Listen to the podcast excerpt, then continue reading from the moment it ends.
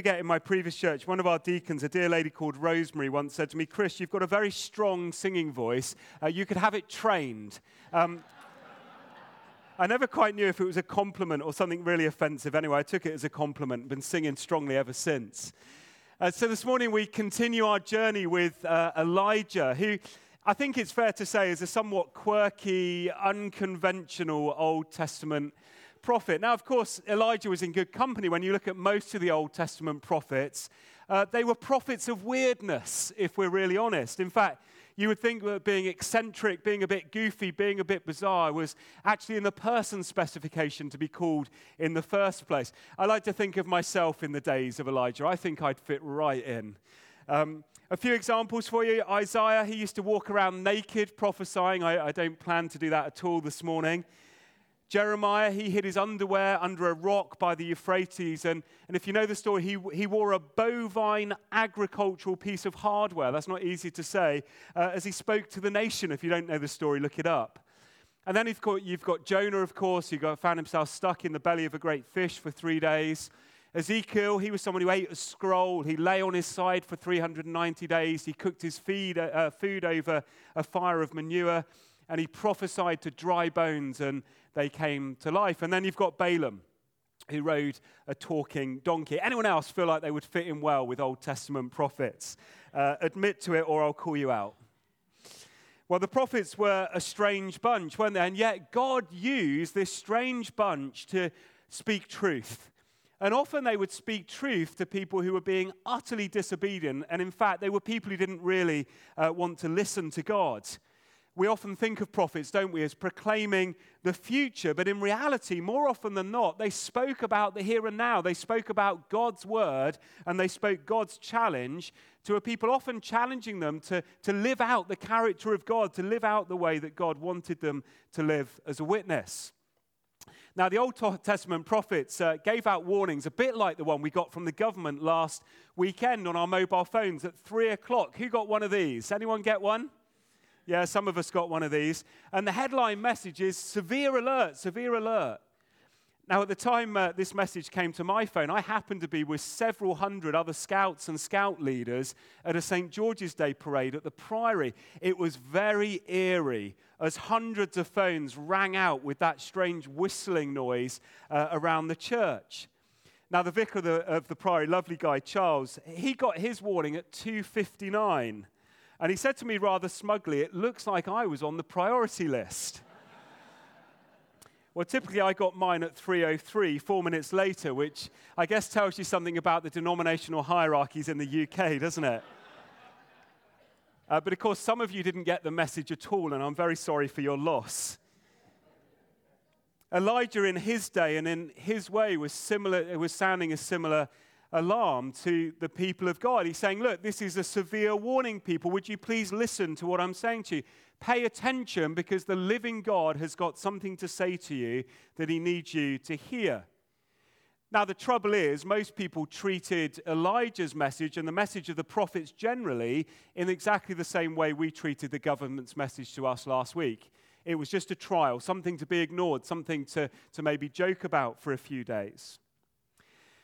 Well, let me remind you of Elijah's context, because this is really important. Kay shared, Kay shared this a bit last weekend. They're under the leadership of a terrible, sin compromising king, a chap called Ahab. And God's people find themselves wallowing in godless despair. They're worshipping idols and they're living woefully unfaithfully. Now, before we point the finger too quickly at them, do you know we human beings have this terrible ability to worship anything, is the truth. And they've slipped into this place and they're not living well before the true and living God. Now, at this point in their history, which makes sense of their, of their lostness, God's people have lived under 19 different consecutive evil kings. And that spanned a time period of about 200 years. And we heard in our scripture last weekend that Ahab, Ahab was the most evil one of the lot. He was the worst of the worst. I mean, what a contrast to the experience we've had here in the UK. 70 years under the reign of an excellent monarch who has followed God diligently, and we're about to coronate. Um, is that the right thing to say? It sounds like what you do to chicken, doesn't it? We're about to coronate um, uh, another king, and the signs are that he's going to be a good egg uh, as well. We are blessed in this country by those who lead us on the whole. And as we discovered in chapter 17 of 1 Kings last week, weekend, Elijah literally bursts onto the scene. He comes out of nowhere and he obediently begins the thankless task of calling God's people back into relationship uh, with himself. And he's sounding what is definitely a severe alert. Now, God says to him, Elijah, I want you to prophesy to the king, to the nation, to speak out on my behalf about a drought which is about to come. And Elijah does it. And then Elijah heads off to a ravine where God tells him to hide, and he does that. He gets fed uh, bread by, by ravens, and he gets meat from the raisin, ra- raisins, ravens, uh, and then he drinks from a brook which keeps on running, but then eventually the brook dries up because of the famine that he spoke about. And it's at this point in the story in chapter 17 where Elijah moves to this place called Zarephath, where he has this incredible, miraculous encounter with a widow and with her family. Maybe you know the story. She thinks that her family are going to die because of this terrible famine. And Elijah turns up to her and he says, No way, Jose, that's not going to happen to you. He was from Spain. And then he tells her to make some biscuits out of the tiny amount of flour and oil that's left. Now, you can imagine this, this woman is fraught with despair about the tiny amount she's got left to feed her famine. She's got nothing because of uh, uh feed her family because of this famine. She does what Elijah says, and they eat the biscuits together that she's made. And then miraculously, the flour doesn't run out and the oil doesn't run dry, and they eat biscuits for months and months and months. And that's the beginning of the doxology that goes, Praise God from whom all biscuits flow. Where God supernaturally provides for Elijah in direct response to his unconditional obedience to God. That's what's going on here in the story. But then one day, tragedy strikes. One of the, this widow's sons dies. Now, Elijah, if you know the story, takes this boy's lifeless corpse into a bedroom. He stretches out on top of the corpse, not once, not twice, but three times, and eventually the boy comes back to life. Is anyone else's safeguarding alarm going off in your head at the moment? This is weird stuff, but, but here's the point Elijah looks at an impossible situation and he speaks faith into it. Now, all of this convinces this widow that Elijah really is from God. And at the end of chapter 17, she says this Now I know that you are a man of God, and that the word of the Lord from your mouth is the truth. Which then leads us perfectly into chapter 18 of 1 Kings, where we're going to ask God to feed us uh, today. But just before I read the passage, this is what I want us to learn from this text today. And I think David's song choices have been so helpful from this perspective. Above anything else in our life, lives, God wants to have all of our hearts. He wants to have all of our worship. He wants to have all of our focus. And He wants to have all of our adoration in every single sphere of our lives. He doesn't want us to compartmentalize our lives and say, well, that bit is spiritual and that bit is not. God is interested in the whole. Well, let's read. Uh, 1 Kings uh, chapter 18. I'm going to read verses 1 to 6, say a little something, and then we'll uh, come back to the text. So keep your Bibles open if you've got them. It says this After a long time, in the third year of the drought, the word of the Lord came to Elijah Go and present yourself to Ahab, and I will send rain on the land. So Elijah went to present himself to Ahab. Now the famine was severe in Samaria, and Ahab had summoned Obadiah, his palace administrator. Obadiah was the devout follower, believer in the Lord. While Jezebel, that's Ahab's wife, remember, was killing off the Lord's prophets, Obadiah had taken a hundred prophets and hidden them in two caves, fifty in each, and supplied them with food and with water. Ahab had said to Obadiah, Go through the land to all the springs and all the valleys. Maybe we can find some grass to keep the horses and mules alive so we don't have to kill any of our animals. So they divided the land they were to cover, Ahab going in one direction and Obadiah going in the other. So, several things are simultaneously happening in this story. God's people are still, experiencing this drought. It's been going on for three years, and because of the drought, there's a terrible famine in the land. And King Ahab is desperately trying to find a way of keeping everyone and everything alive. Uh, and you'll know in an agrarian and farming based economy, when there's no rain, literally everything shuts down and everything goes wrong. Elijah finds himself as number one on King Ahab's most wanted list because Ahab is blaming him for the famine that they're experiencing. And then at the same time as all that, Ahab's ungodly, power hungry, violent, sexually manip- manip- manipulative, can't say that word, manip- that word, manipulative, manipulative, I'm speaking in tongues. Can I have a translation? manipulative, that's it, wife, Jezebel, has made it her life mission to kill prophets like Elijah. And then we have Obadiah, who we discover in the text is, is uh, a senior civil servant to the king, and he's a devout believer in the Lord. And we read on in a minute that he's been worshipping God since his youth. Now, this man Obadiah has made it his life mission enabled by but conflicting with his day job to hide, to feed, to water these prophets of God in two caves so that Jezebel can't kill them. I mean, you can't make this stuff up, can you? Now, if you know the story, Obadiah is a bit like Corrie Ten Boom hiding Jewish people in her home to escape the Nazis during World War II. Right, you're up to speed so far? Let's read on uh, from verse 7.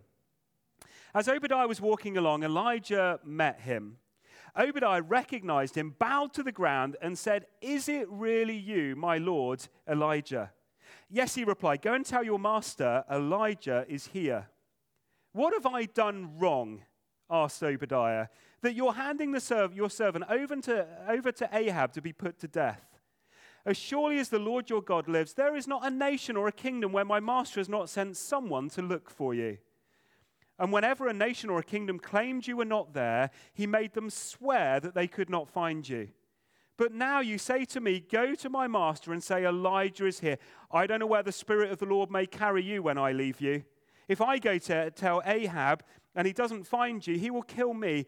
Yet your servant has worshipped the Lord since my youth. Haven't you heard about the way that I've been hiding people, the prophets from, from Jezebel? I hid a hundred of the Lord's prophets in two caves, fifty in each, and supplied them with food and with water.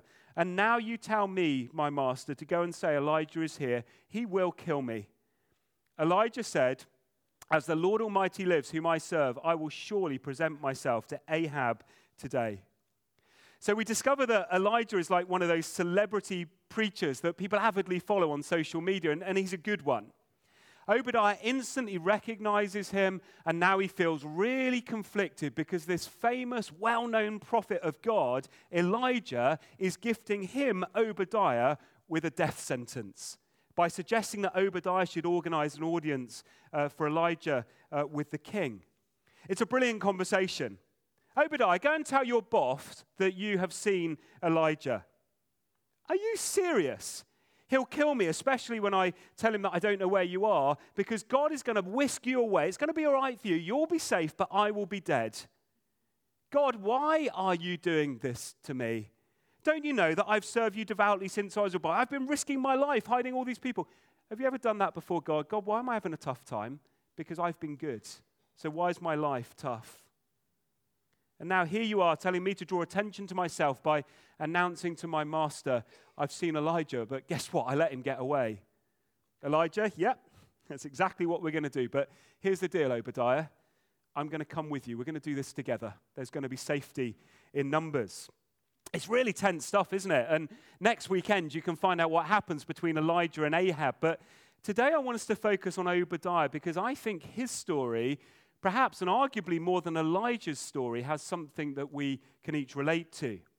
You see, within this big story of Elijah is this tiny story about Obadiah, but it's no less significant than the big story of Elijah's. It's a small story, but it's still significant.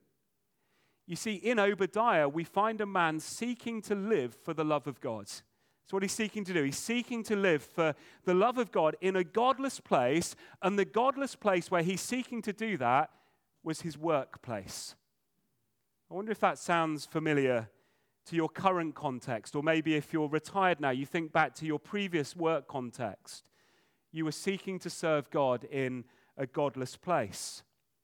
Well, Obadiah, as I've already said, was a court official. He was in charge of the household of the king. He's a senior manager who was regularly in contact and communication with the king about the affairs of the nation. Now, I don't know if you've ever noticed this, but have you noticed that the majority of your trials in life don't usually come when we're gathered together in church like this on a Sunday morning? The real trials, the real challenges in life come when we're faced with drought like conditions, when we're confronted with people who have got difficult personalities. You know any of those? When we're faced with temptation, when a multitude of pressures come our way. Oftentimes that happens in the workplace. Or if the workplace isn't relevant to you, maybe it's about your social space or it's about your family context or your family situation. Do you know the average adult is awake 16 hours a day, and of those 16 hours, we spend one hour to get ready for work. We spend 30 minutes driving in each direction, and then we work at least eight hours in the day. 10 out of our 16 hours in each day are invested in work and in delivering and doing that work.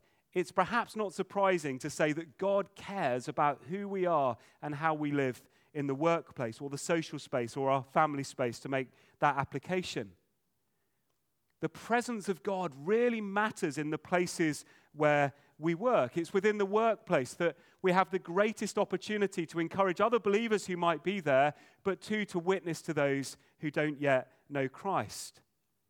Now, here's the thing most of us don't work in a workplace where we're allowed to outwardly express our Christian faith, but still we're called to be ambassadors. We're called to live lives that reflect our Savior Jesus. And that crucially includes our workspace or our social space or our family space. Now, when you think about it, the experiences of Elijah and Obadiah couldn't be more contrasting, could they? Yes, they were bo- both devout believers, but Elijah appears before Obadiah having just come from a time of special preparation and solitude with the Lord.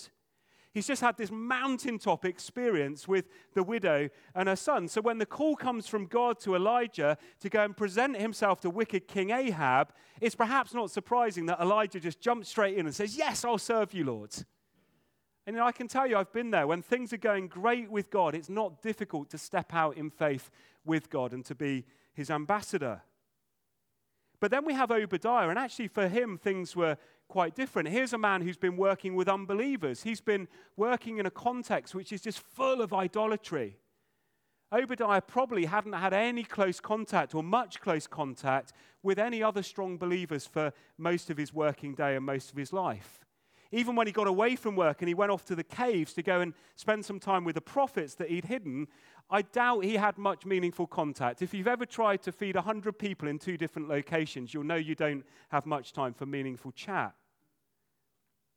Elijah comes onto the scene. He's fantastically clear about the mission that God has called him to, but Obadiah understandably, understandably needs a bit more convincing that, that this really is God's good idea to go to King Ahab.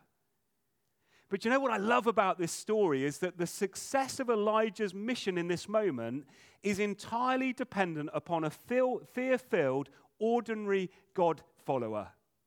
Do you know, I find that really encouraging. Elijah, as he looks at Obadiah, looked at Obadiah and said, You are a God sent man, but I'm not sure Obadiah felt that way himself. But actually, here was the logical, indeed the perfect person to send to the king, somebody who could access the king Somebody who could be in the king's presence in a millisecond. The trouble is, that person couldn't see that himself. Isn't this brilliant? At this point in his mission, Elijah does not need another miracle. Elijah, at this point in his mission, doesn't need to do any of that weird prophet stuff. What he needs is an ordinary person of faith, racked with fear, who initially responds with all sorts of excuses. You know, I can relate to Obadiah. I wonder if you can. You see, Elijah doesn't need a miracle. He needs a person of faith, full of doubt, who has been diligently and consistently over a long period of time been serving God in a dark place, to steal the words of Esther, for such a time or for such a moment as this. Elijah goes on to assure Obadiah that he really is that God's person for this moment and that he really is the man for the job. And together they achieve what Elijah could never, ever have achieved alone. And he says to Obadiah, I'm going to come with you. We're going to do this together. We're going to show ourselves to the king today. Now, the emphasis of what uh, Elijah is saying here is you can count on me because I'm counting on the Lord. You can count on me because I'm counting on the Lord. But then in Obadiah, we see a person of incredible faithfulness over a very long period of time. And faithfulness is a much needed quality in the kingdom of God. What is faithfulness? It's the outworking of a life full of faith. It's what faithfulness is the outworking of a life full of faith. So together they go on ahead and they seek to present themselves to King Ahab. But perhaps the big and perhaps the most shocking learning point from Obadiah's life is that God has his people in some very, very surprising places.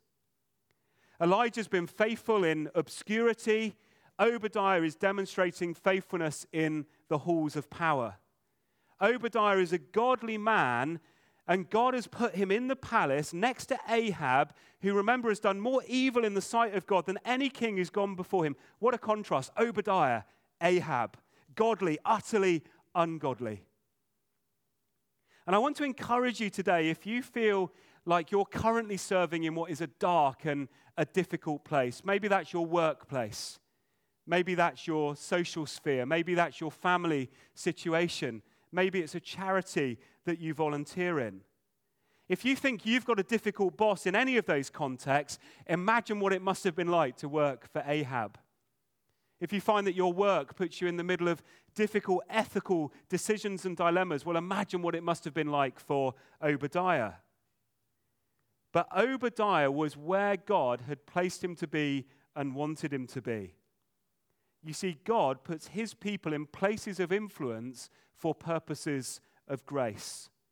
And you find that consistently throughout the scriptures. And I want to suggest to you today if you're in a difficult place, then just maybe God has placed you there for the purpose of his grace. There's so many stories. Think about the story of Joseph and the tough place he was in. You think about Esther, a godly woman in a God forsaken place. You think about Daniel and how that story worked its way out for the good purposes of God. As you get into the New Testament, you think about Joanna, the wife of Chuza, who was working in, in Herod's palace as the household manager, a godly woman working alongside Herod.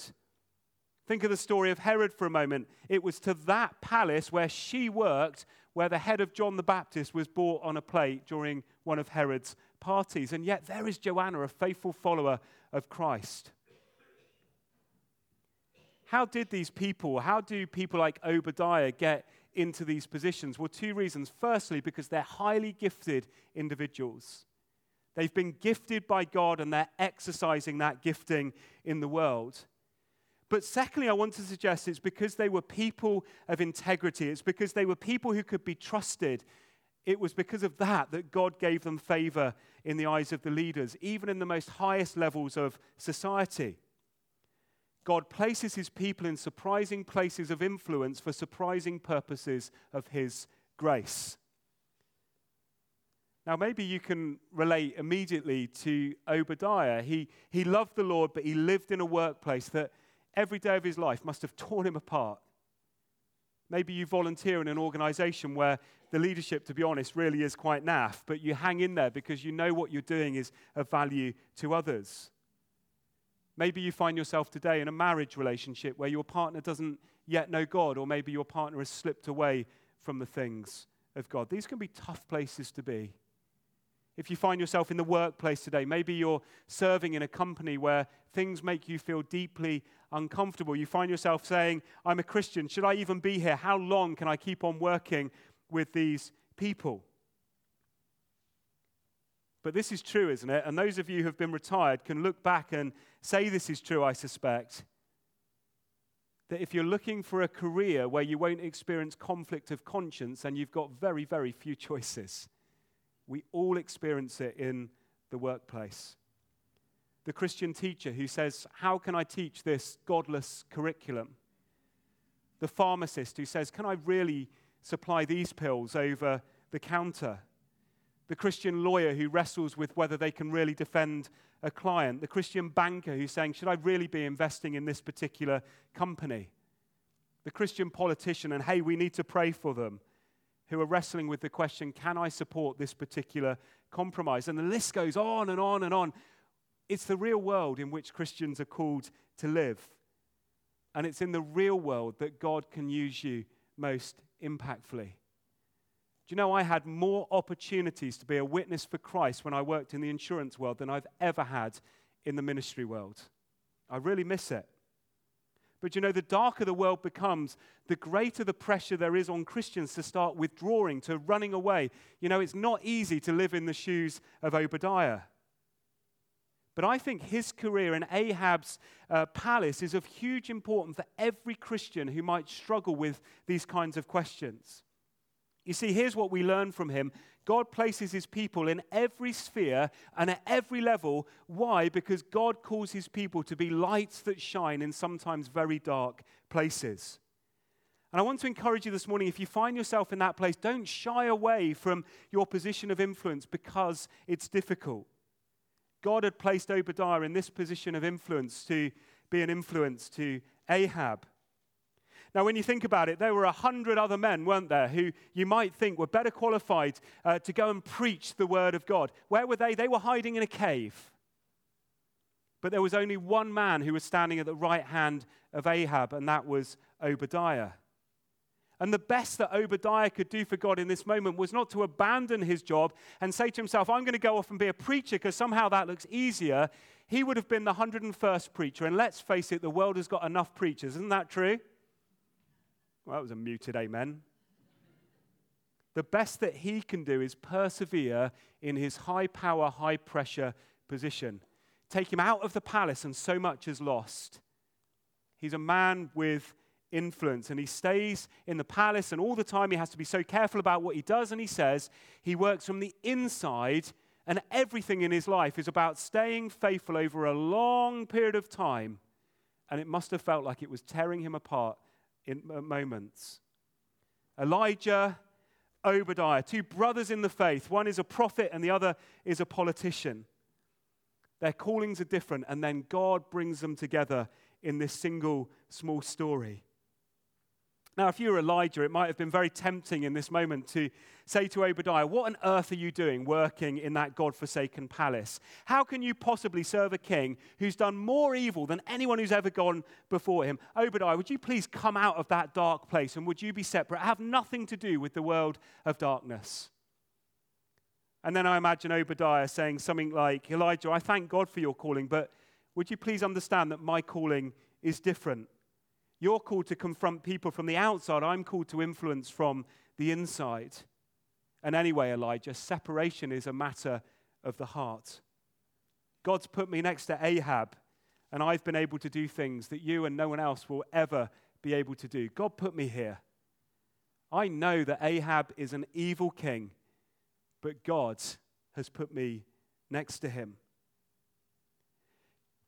As I close, can I encourage you today that when you feel pressure to withdraw from your profession or your volunteering world or from the social media space, from your family space, because it's a dark place, would you remember today that God calls Obadiahs as well as Elijahs?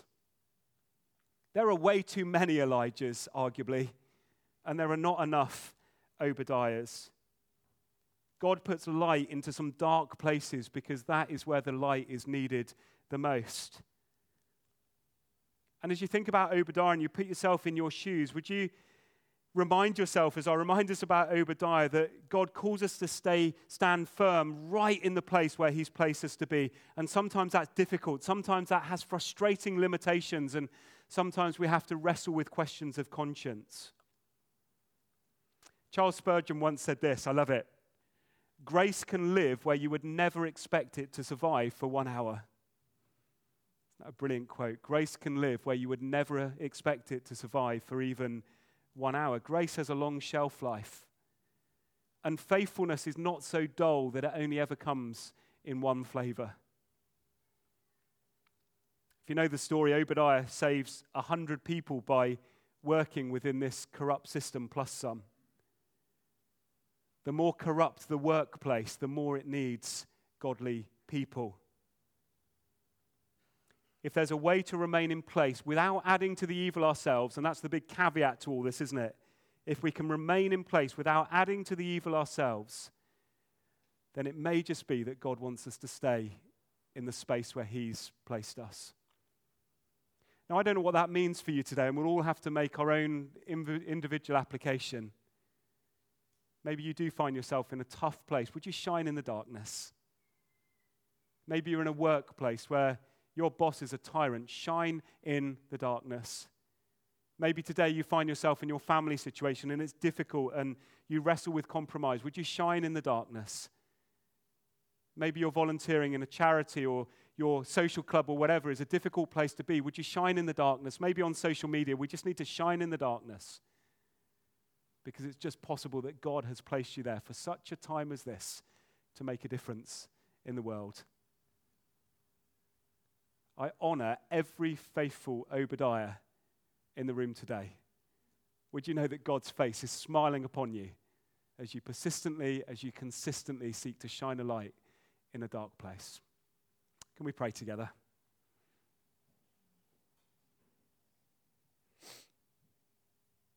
Lord, I love this, um, this little story, and actually, it's not a little story at all. Um, a little man, a man racked with guilt, wrapped with wrestles, wrapped with doubt, but described as being faithful and devout all at the same time. A man who actually I find myself able to relate to this morning. And Lord, you did a beautiful and a wonderful thing in him and through him. And Lord, today I want to thank every single Obadiah every single Obadiah represented amongst us today who is living faithfully and doing their bit to shine light into a dark place. I want to thank you today, Lord, for every Obadiah who makes the ministry of so called Elijahs possible.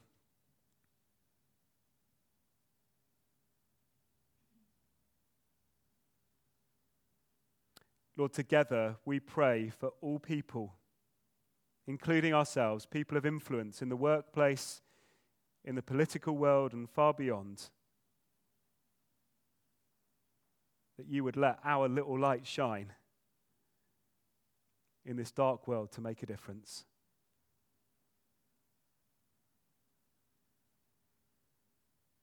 Lord, for every difficulty, every limitation, every question of conscience that we wrestle with, we pray your grace. In Jesus' name, amen.